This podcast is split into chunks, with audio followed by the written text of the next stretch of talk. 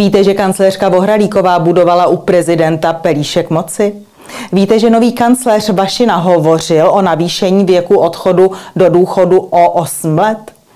Víte, že přítel po boku Petr Kolář chce s pomocí prezidenta Pavla udělat z Prahy hlavní město svobodného světa? A víte, kdo jim se sjednocením západu pomáhá? Exkomunisté Pidhart a Rychecký. Pojďme na to.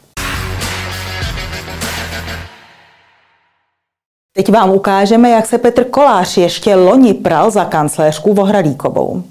Nahlédneme do mysli nového kancléře z Aspen institutu a hlavně Dozvíte se, jaké plány má přítel po boku kolář s vybroušeným diamantem Petrem Pavlem a jak lituje, že nemáme válečnou ekonomiku.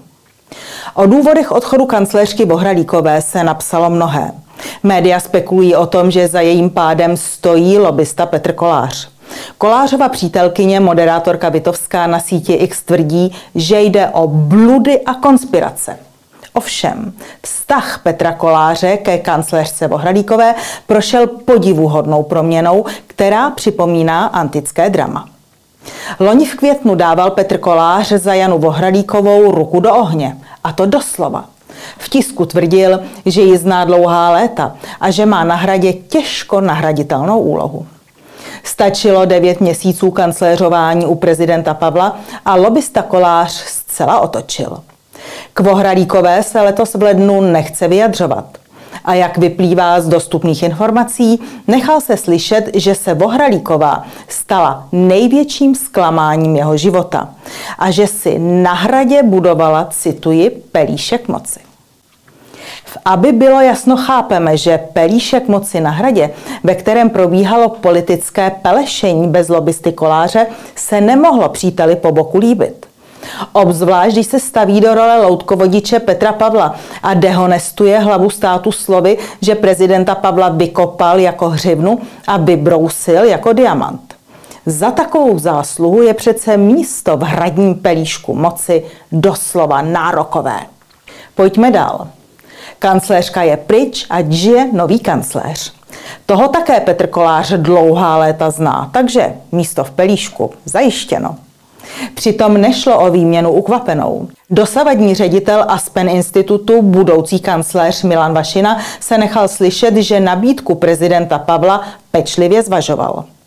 O názorech nastávajícího kancléře toho moc nevíme.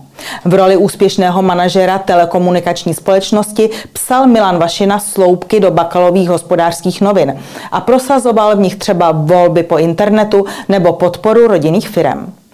V roli výkonného ředitele Aspen institutu nedávno představil studii o budoucnosti českého pracovního trhu. Jak uvedl institut, na ní spolupracoval i s českými ministerstvy, konkrétně s Jurečkovým lidoveckým ministerstvem práce a sociálních věcí a s ministerstvem školství, které je v gesci hnutí stan.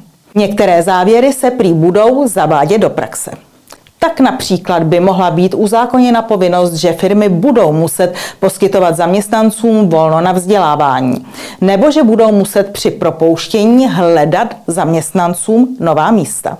A protože lidé budou na trhu práce chybět, může být jednou z cest k prosperitě naší země masivní zvýšení věku odchodu do důchodu. Poslechněte si. Pokud by se nic nezměnilo, tak a všichni, a fungovalo to tak, jak to je, tak se potřebujeme zvýšit důchody nebo důchodový věk o 8 let. Což je politicky neprůchodné. No nevím.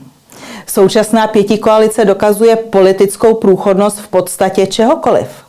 A uzákonit, že se do důchodu půjde v 73 letech, není přeci při současné vládní sestavě problém. Možná by ale narazili u prezidenta. Ten se v těchto dnech před občany ve Stříbře vyjádřil, že druhé funkční období neplánuje, protože si, cituji, chce trochu užít důchodu a ne se nechat vynést nohama napřed. Pokud Petr Pavel své slovo dodrží, začne si důchod užívat v 660 letech. Doufejme, že prezident bude solidární a empatický i ke svým seniorským vrstevníkům. A že v zájmu toho, aby je nevynášeli z práce nohama napřed, námět nového kancléře na zvýšení věku odchodu do důchodu o 8 let prostě nepodpoří. Ale pojďme dál. Mnohem zajímavější než studie o pracovním trhu z pera nastupujícího kancléře Vašiny jsou plány Petra Koláře, přítele po boku prezidenta Petra Pavla. Ty stojí za to. Chce z Prahy udělat hlavní město svobodného světa. A prezident v tom má hrát hlavní roli. Je ovšem otázka, zda o tom hlava státu už ví. Připomínám, že Petr Kolář je spolupracovníkem globální právní kanceláře se sídlem ve Washingtonu. Ta se zabývá propojováním politiky a biznesu. U jména Petr Kolář kancelář uvádí, že je externím poradcem prezidenta České republiky a že radí českým i mezinárodním společnostem v oblasti zbrojního průmyslu. Sám Kolář se nechal slyšet, že jeho vztahy s prezidentem Pavlem jsou nadále vřelé. Teď vám ukážeme, jak v lednu na debatě Aspen institutu, kterému šéfuje budoucí kancléř Vašina, promlouval Kolář o geopolitických výzvách. Podle přítele po boku je naprostou prioritou Západu vyhrát na Ukrajině a zahnat Rusy domů. A dát jim lekci, aby se z toho poučili i Číňané. Petr Kolář zalitoval, že nemůžeme přejít na válečnou ekonomiku. Poslechněte si. My teď, obávám se, nejsme ve stavu, kdy uh, jsme takhle lousknutím prstu připraveni přejít na válečnou ekonomiku. A přitom by to bylo potřeba. Rusové vyrábí sedmkrát více munice dělostřelecké než celý západ.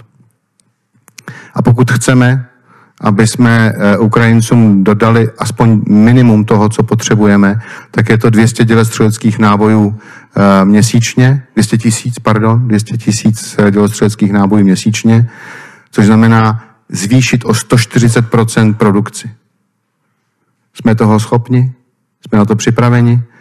A nebo se jenom pomalu chystáme na e, svůj zánik?